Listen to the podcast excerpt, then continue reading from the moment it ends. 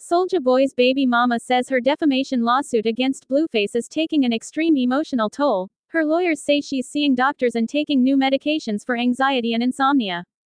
Jacqueline Martinez's attorneys, Vadim Yeremenko and Tara Licata, tell TMZ, their client is feeling distressed over Blueface's statements about her child and threats she says she's getting from his fans. We're told she's been seeing a therapist and a psychiatrist, who have prescribed her meds.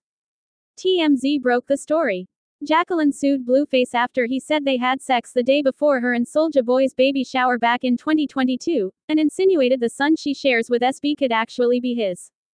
Blueface took more jabs at Soulja and Jacqueline in a series of social media posts, and as a result, we're told this whole situation has sowed discord between Soulja and the baby boy. We're also told Jacqueline and Soulja Boy now have minimal communications themselves.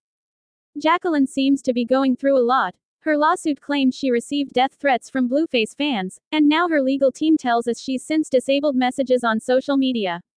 The lawsuit was filed in December and lawyers tell us they served Blueface while doing a meet and greet at Fountain LA in Koreatown, the same night our photog got him there with Jade and Alexis. Please, subscribe to our lovely and active channel now for your daily football updates.